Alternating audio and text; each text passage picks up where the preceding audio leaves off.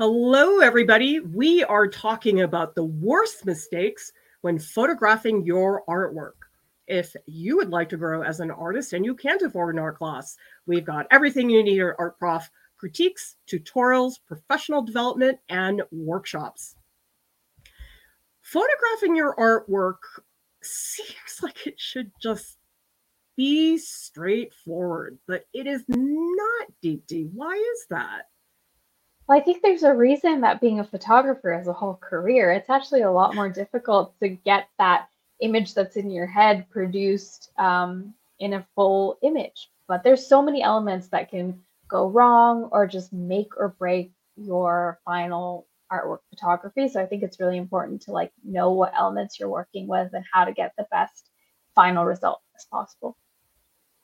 And your photographs literally can make or break any initiative you're trying to make as an artist because I really do think 99.999% of the time when I see somebody's artwork, it's in a photo. It's actually extremely rare for me to see somebody's artwork in person. And so if you think about it that way, it's like, oh my God, those photos really matter. Oh, absolutely. I think about when you're submitting to be in like a, sh- a gallery show or a group show or even for grants, people are not walking into your studio and seeing your work in person. They're seeing it all digitally. So it has a huge impact, the photography quality on, you know, how people are responding to your work and if they're actually seeing it for what you've, you know, put so many hours into to create weeks, months, years, who knows. You want that to be a reflection of that hard work you've put in. Tell us in the chat who here has photographed their artwork for whatever purpose and what was the experience like? Was it something that you struggled with? Did it take some time to develop? Because it is not easy. So, we're going to just run through a whole bunch of different issues that people do encounter. First one is poor framing. A lot of people will take photos of their artwork and they actually don't photograph the whole thing. Therefore, the artwork is cropped. But then, if it's too far, you end up with lower resolution and really, you want it just right. The entire image, nothing's cropped, but as far in as you can get. And I find, Deepti, that when you're photographing your work, it's really easy just to forget all this stuff. It is. I mean, it's kind of silly because this seems so simple. Like, of course, you want to photograph your work just right. Um, but it's almost like studying composition when you're making the work. Like the photograph also has to compositionally be showing the work you created. You can't be cutting things off or have it be so far away that you actually don't even see all the details. Um, yeah, it's kind of so simple, but sometimes so difficult. you don't want your photos out of focus. And this one, see, oh yeah, if it's blurry, yeah, I'll definitely know. No, you actually won't know because some photographs I'll look at them and I'll say, oh, yeah, that looks fine. But it actually isn't. And so it's very obvious when it's like this image is pretty clear cut that it's very, very blurry. But you can definitely have images where you don't see that it's out of focus until you zoom in. And so this is where shooting photographs of your artwork, you got to pay attention to this stuff especially if you're someone who you know works a lot with like etching or cross hatching or those really minute details are really important. I think the zoom test is a great way of making sure that it is actually in focus so you're getting all the richness of your details captured in the photograph. Always zoom in even when you're like i'm totally sure because i'm always wrong and i get so paranoid that it's not going to work that i literally will shoot 20 photos of the same artwork because you know what's the biggest pain? Is when you finally get around to photographing the work and you shoot everything and you go through and you're like oh i totally used the wrong light and you have to do it again. And so actually taking your time and making sure you're not doing these things is an investment of your time. Oh yeah. It's like it speeds up the final process so much if you just invest that time into figuring out what that process is photos are not cropped. And a lot of these fixes that we're telling people today, they're not difficult. They're not time consuming. I think it's more about having an awareness even make a checklist for yourself so you're not forgetting everything because if you have the drawing board or the easel this is it not cropped and it's like oh this would take me what five seconds of my phone to fix and so you have to be thorough absolutely and the difference that it makes is huge. I mean you could just see it side by side. When i'm looking at the not cropped version i'm so distracted by all the little like frayed ends and the metal and the wood and you know it's just completely distracted me from the work that you've done. So just cropping it takes two seconds and then all of a sudden we're like locked in to what you want the audience to be locked into. Also sometimes you'll have artwork where there's just a big empty space now in my opinion you should take the time to make a background but if you don't mm. want to it's like why keep that in there if it's not necessary because this looks so much better. And especially, you have to remember people are looking at artwork on a phone. And I always forget that when I take photos of things, that actually a lot of stuff, unless you maximize the square acreage of the phone, you can miss out a lot in terms of representing your work well.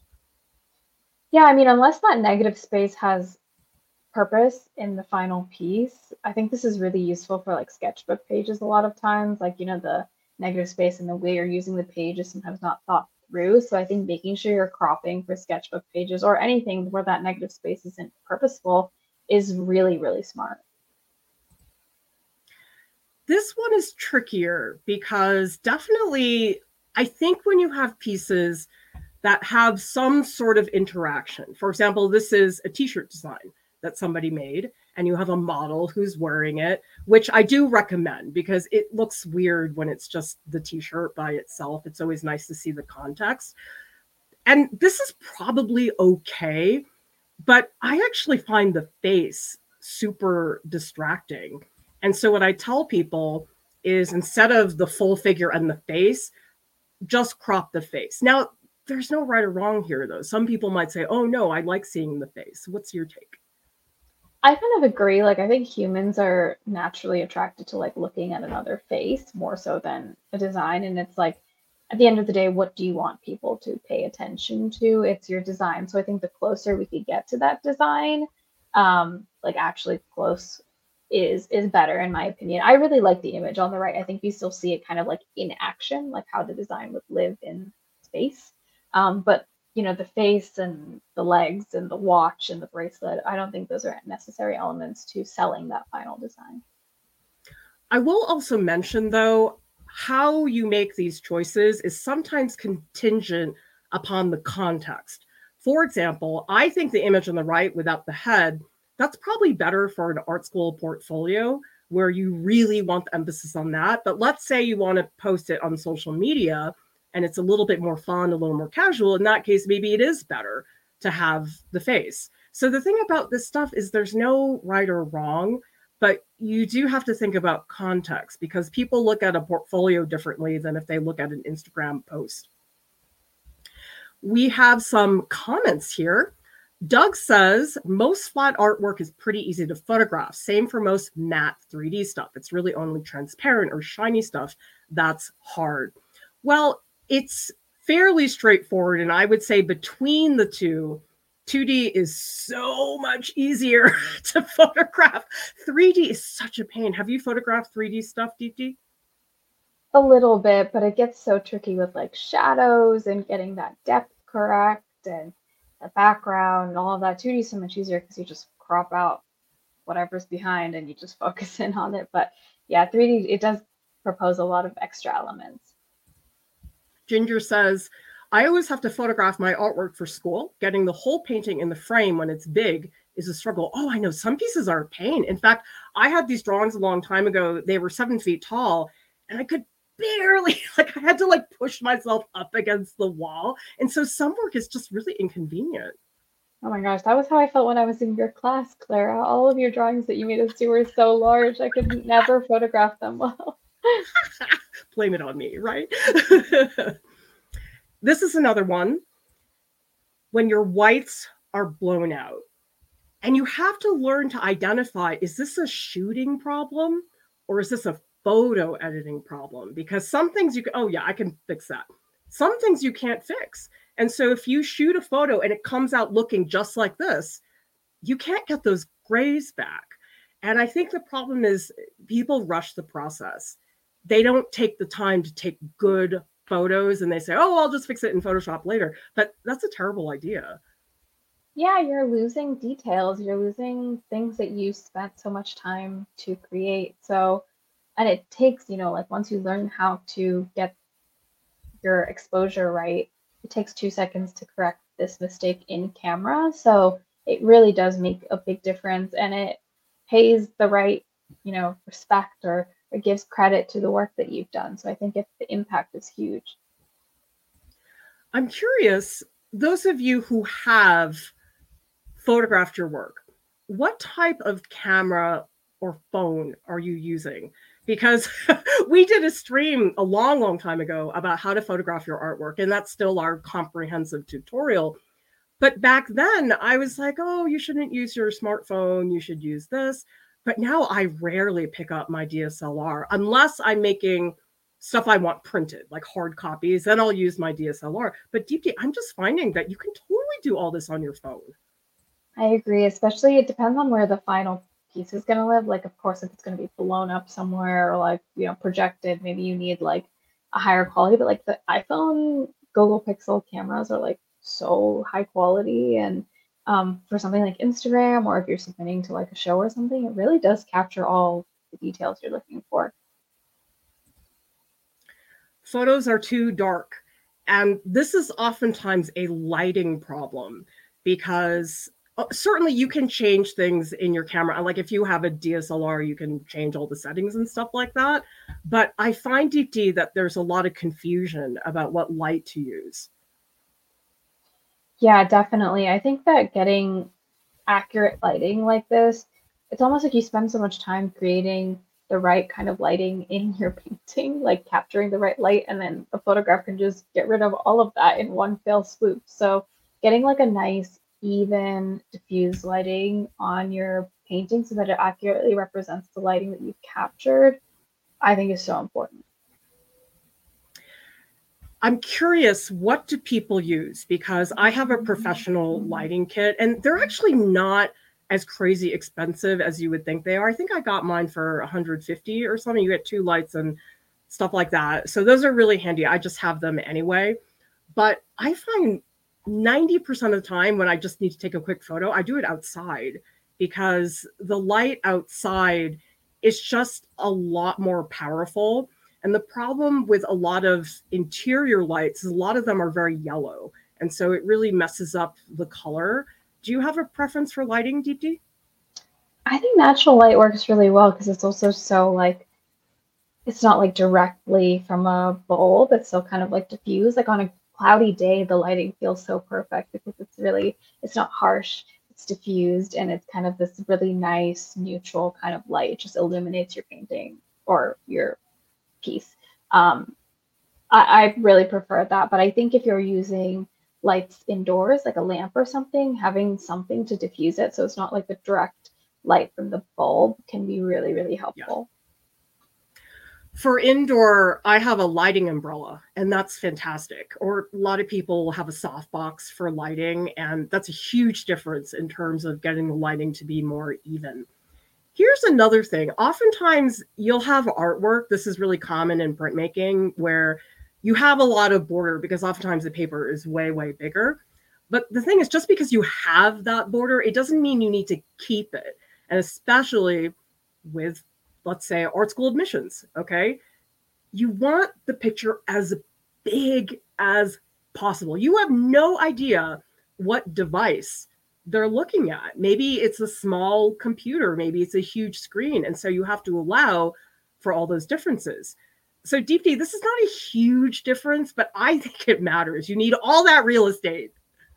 I agree. I think especially for something like this where it looks like it's maybe scratchboard or something, I love the fact that we're getting a closer view on all those different kinds of marks and getting to see all the like fabric details and stuff where um, I don't really think that white border is adding anything to the process or the final product. Whereas zooming in, I really do see a lot more um, that I think teaches me about what this piece is about and how this piece was created. And I think that's more valuable, especially like something for an art school portfolio. You want to show that technique off. All right. So BK Pass has a Canon Rebel. Doug has several Nikons and a Google Pixel. Ginger says Canon. George says DSLR. And we have Counselor Chip with a Nikon D40. And we also have Janice here with an iPhone 13. I mean, I feel terrible that like my life is so contingent on my phone. Like if I lost my phone, I feel like I would shrivel up and die. Everything's on it. oh my gosh, same. Yeah, I, I really rely on that that little piece of metal a little bit too much. Color temperature. This one is actually very hard to do because there's a lot of factors. It's like, what's your lighting? How bright did you do it? Um, the painting itself. And I know for a lot of painters, this is a really tough one to do. And even sometimes in my head, I think I know what the painting looks like. But when I fix my photos, I actually will take the actual artwork, I'll put it next to what I'm editing on my computer. And oftentimes I'm like, oh, it's more green than I thought. Yeah, definitely. I think that that sometimes also what screen you're looking at can um, change kind of how the colors are perceived. So I like to look at things on like different screens, like on my computer, on my phone, and try and like see what kind of color situation I can manipulate so that across the board it's a good representation of my piece. Because depending on where you're looking at it, sometimes it can look vastly different. The screen can like change the color. Also, everybody, I would not underestimate what a skill photo editing is. Again, it seems like it should be easy, but it, it does take some time. I don't think I'm that good at it. I know enough to get the job done. But I think the chronic issue, Deepti, is that people underestimate how much work it is. Absolutely. It's a lot of work, and there's so many little things that you can manipulate. So, the better that you're at the skill of photo editing, the better accuracy you're going to have in the final product. But yeah, there's so many things you can do. Doodle Bob is asking, what's the easiest way to photograph bigger paintings? Tried to do it in sections, but each section had different lighting. Well, you probably need a more even light source. I would suggest taking it outside if you can, because that's going to be very quick and easy. I mean, certainly there's ways to like get the lights and tweak and do all the settings and everything, but for your average person who doesn't have all that camera expertise, that's usually the better way to go. But also, Doug is saying you need to use a single manual exposure, very consistent light, then stitch automatically in Photoshop or whatever. I know Mia does that very often because she does not have a DSLR. So there certainly are options depending on the equipment that you have. Here's another one when your saturation is inaccurate. For example, the print in the upper left, it's very muted compared to this. And that's a big difference, you guys. yeah, absolutely. The colors are popping so much more on the right. And I think like if if you were to show me the image on the left, I'd be like, okay, yeah, like that looks fine to me. But if I see it on the right, I'm like, oh, that is that what it actually looks like in person? That gives me such a different kind of approach to looking at it as a viewer um, than on the left. So there's, you know, there's no right way for me to be digesting it, but it's kind of how you want to present your final piece. Because if it's a really saturated piece, it's like a it's almost like seeing like a Lisa Frank image or like you know an, art, an artist who does something with like really neon colors and seeing it muted. You're like, okay, interesting, and then you see how it's supposed to be, and you're like, oh, okay, totally different perception that I'm getting now. Because really, what you're after when you photograph your artwork is accuracy you want it to represent accurately what your drawing actually looks like, especially if you're photographing your work. Let's say you're printing a catalog for a gallery exhibition and people see that online, then they go to the gallery. You're like, what? like, I thought it looked like that's not a good thing for that to happen. Uneven lighting. This is the one that I think is very hard to do, and it's a problem. And other dumb things like this is a figure drawing I did was a little wrinkled, and you can see the wrinkles in the photo. And oh my god, it's like so different on the right. Uneven lighting is tricky too because once you have that image, if you're trying to edit it in post and like change the contrast or change the exposure or anything, it's going to just continue to be uneven throughout. Like it's going to be really hard to like change it so that the exposure looks good on the bottom, but it stays the same on the top. So it can really put you in sticky territory if the uneven lighting is present. So I think trying to get it as even as possible is really important. For me, if it turns out really bad, I just reshoot because I'm sure there's a way to fix it in Photoshop, but I'm not that good at Photoshop. And in a lot of cases, actually faster to just reshoot rather than try to fix it in Photoshop. Most of the time, well, I don't know, maybe some people can fix it, but I think your average person can't.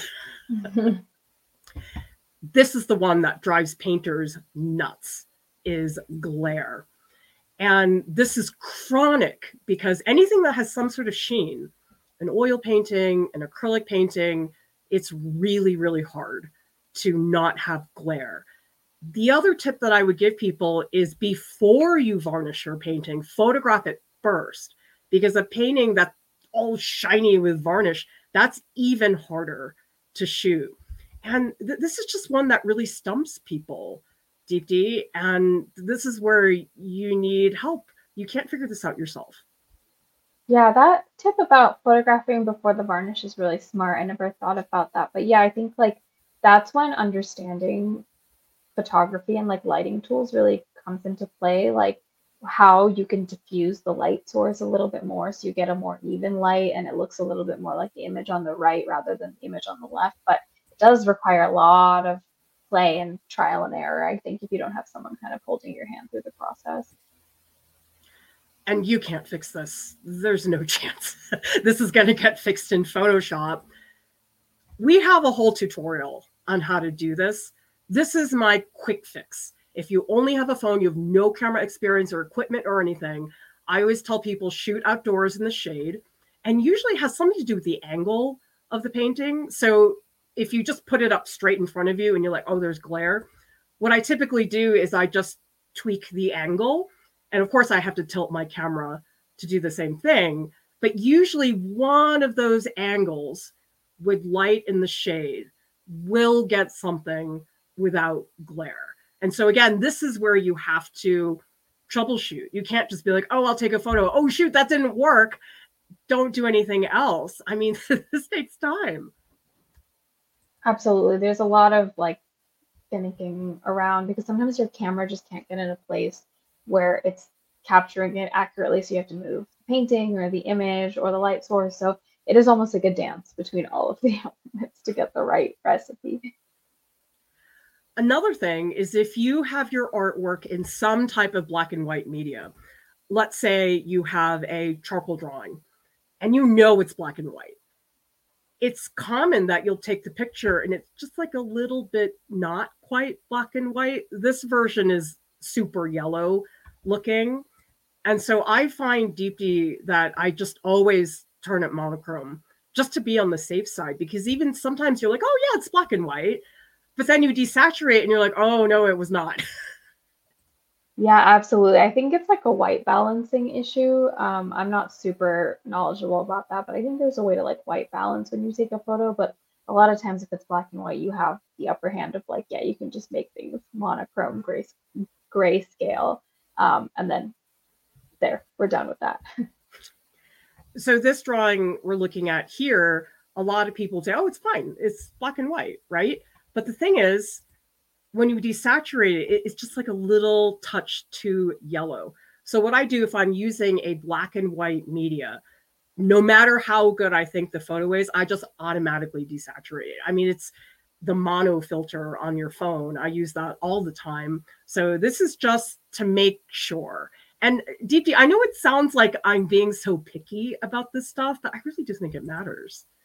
I think so too. And I think if you're submitting to something, like if you're trying to show off your art school portfolio for acceptance or trying to get into a gallery or something, you never know what someone might find annoying or not like. And I hate that, but like I think at the end of the day, if it like accurately represents your art, that's like the most that you can do. That's the most um, control that you can have as the person submitting. So why not just take all the steps to get there, even if it's small and nitpicky? So this is interesting. Sarah's bringing up this issue of monitors calibration. If yours is correct for print, you'll find it's still helpful. And George says, if you don't get things accurate on your monitor, no chance it will be right on anyone else's. And it's tricky because, as Doug says, you can't count on your viewers' monitors to be calibrated. We can't fix that. And I feel for digital artists because their work could be so different looked on a different monitor. Yeah, that's really interesting. It's something that's kind of I'm like, how do you fix that? Like Doug says, there's really no actual solution. So, I mean, I try. I don't have like I feel like I don't really have a solution, but I think looking at it on a couple different monitors, if you're like submitting yeah. to something really big, is a good way of at least seeing um, a couple different options and making sure that it looks at least close. This is another picky thing. when your photo has a little blemish, you could look at that. Oh, it's fine. Yeah, looks good. It's not. There's a little bit of dust. oh my gosh. I was looking. I was like, what am I supposed to be seeing in this? Yeah. Okay, maybe this is a little extreme, but especially if you're going to have something printed at a fairly large size, maybe on a phone it looks fine, but maybe printed as an 18 by 24 print, it's not. So the mm-hmm. key thing that we're trying to push you guys, you have to be thorough. Check everything.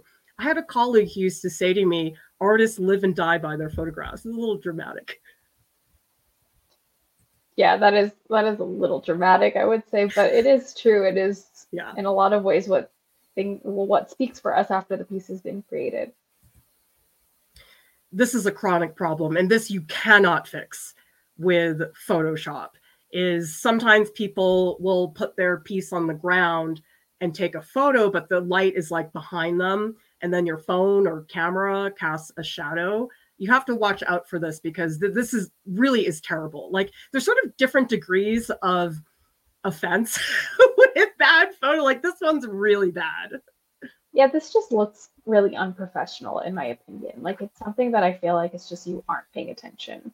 Um, and I think some of the other ones we've talked about are kind of like really nitpicky and can be overlooked, but having just a shadow over your whole piece is kind of like, come on. Did you yeah, if yeah. you're not noticing that, you're not noticing a lot of things. This one's tricky. Confusing layouts. Now we're getting into some of the different options because I find sometimes, especially with art school portfolios, people are trying to cram so many images into the portfolio. And so oftentimes what you'll get people will just stick all the images together. But then it's like, no, this looks like, what is this?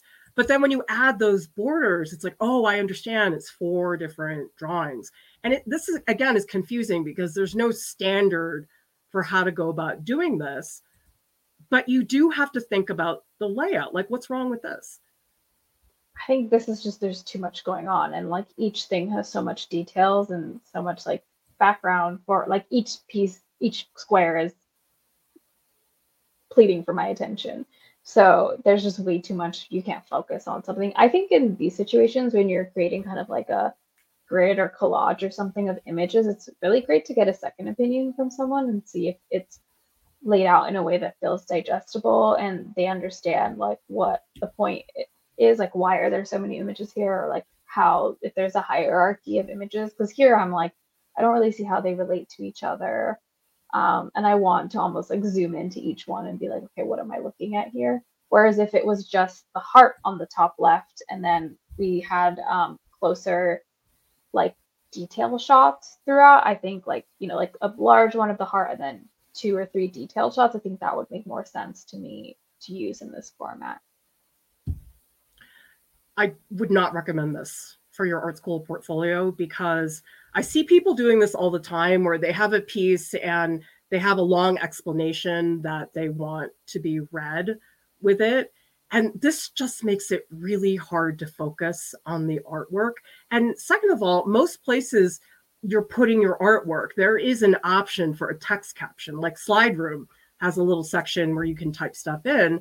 I mean, look at the difference between the left and the right. It's like a world of a difference. All of a sudden, you're reading that. That means you're not focusing on the artwork.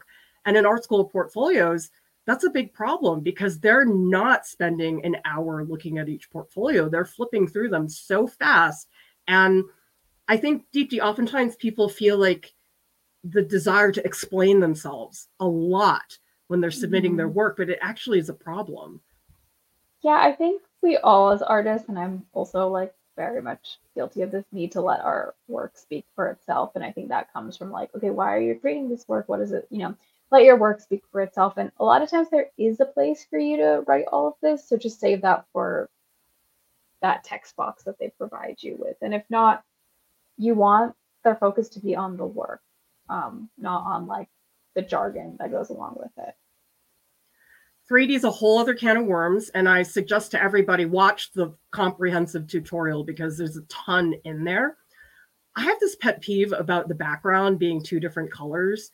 I just find that it's really hard to see the sculpture. You have this horizon line that sort of cuts the background in half.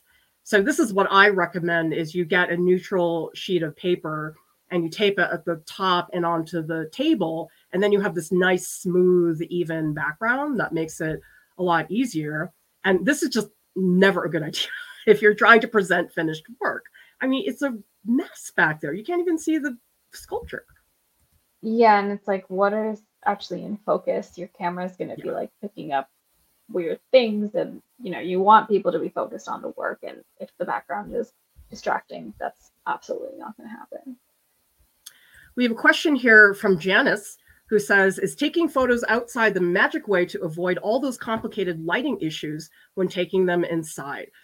Here's the thing technically speaking, as Doug says, you can totally control everything. If you have the right lighting equipment, you know what you're doing, you have experience with photography, but for those of us who never took a photography class and cannot do all those things, taking it outside is the way to go. I do it all the time, especially when I need to do something fast. I mean, the basic thing is you want to shoot it somewhere that's not like direct light. I have this little area that's next to my front door that is underneath the roof. And so it's always in the shade and it's pretty even lighting so Deepti, I find sometimes you have to scout for a spot in your home that you know is going to work. Yeah, definitely. Even like the sun can be really intense direct lighting that creates really harsh shadows. So finding something that's like outside but in the shade, I find. But as Doug was saying, like there a cloud can cover the sun, and then all of a sudden yep. the lighting situation has changed. So if you want to have complete 100% control, then shooting inside with all the gadgets is probably the way to go. But not all of us have access that um, or the skills to do that. Another thing with 3D art, it's especially important not to crop it. And I see this all the time. Or in some cases, I even see people doing stuff like this, where there's just all this background, and it's like, you don't need it. Just crop it so we can see the entire thing. 3D is really hard. Even if you have fairly decent equipment or experience. Like I am not a photographer. I don't have all those skills, but it's still a lot of work for me. Like I have to rethink angles and lighting and stuff like that. Yeah. Views absolutely. of 3D artwork. So what's wrong with this slide, Deepti? I think that we're not really getting too much added information between each image. I think that like some close-ups or some different angles um, where we're looking at the sculpture from different perspectives would be really useful. Here it's kind of like all the same distance. It's almost like it's almost like it's just rotating in front of me, but I don't think that's as useful. Maybe I, I would love to get closer and see some texture or see some facial um, qualities or something like that. Most of the time for 3D, especially for portfolios, I usually recommend three images tops. Once you get to like five or six, it's just too much to pack into the slide. And so you have to almost justify why you need a certain point of view. So, what this sculpture does that the other one did not is the center image is bird's eye view. And in the other one, you were just seeing the side views. And so you have to tell yourself that, okay, with every photo somebody's seeing of my 3D artwork, they're learning something new. There's new visual information that's being provided that was not shown in some of the other shots. And oh, Doug, this is why you're so good at this product photography. Yes, and it really helps to talk to somebody who knows what they're doing because deep, deep people aren't born with these skills. No, not at all. I mean, you hand me a DSLR and I don't know the first, I, I would not know how to how to do anything with it. So, um, or like even a lighting and a lighting umbrella, it took me a while to figure out like where does the umbrella go. um, so yeah, it's it's definitely a lot of learning and a lot of skills. So if you have someone who can help you with that, amazing. We have two more workshops in September. We do have spots open for selling your art and food illustration. What's really fun about the workshops is you get feedback in real time as you're making the artwork. I mean, not selling your art, but for food illustration, absolutely. You'll make the work and we'll talk to you in real time join our art school portfolios group. I really think, Deepti, this is the best thing we've ever come up with to support students who are applying for BFA and MFA applicants because you get ongoing, consistent support. But most of all, you get to meet other students in a positive learning environment that's not everybody trying to up each other. And I find that group learning experience is very helpful. Oh my gosh, it's awesome. I mean, also imagine being like I mean, I was kind of one of the few people at my school who was pursuing higher education in the arts, and it would have been amazing to have a space where I was able to talk to so many people and be like, "How are you? How would you address this? Or what are you up to? And where are you at?" It's such a cool resource. And then you know, I'm in there. It's it's I'm in there. Yeah, you're in there. It's, it's just a really fun place. It makes me almost like miss miss that phase in my life. really? I don't miss art school admissions. that was really stressful. Join us in the Discord right after the stream. We will be in the post live streams channel to chat about photographing your artwork or, I don't know, sushi. I was thinking today about how bad the sushi is in Utah. So if you want to chat about that, we'll be in the Discord. Big shout out to our wonderful, loyal, top Patreon supporters who make it possible for us to continue to provide free content. Visit artprof.org. We have tons of content out there that's not on YouTube. Use the search bar. ArtProf has a podcast. It's available on Spotify and also on iTunes. And subscribe to our channel for tutorials, critiques, and business tips. Everybody, thank you so much for watching. We'll see you next time. Bye.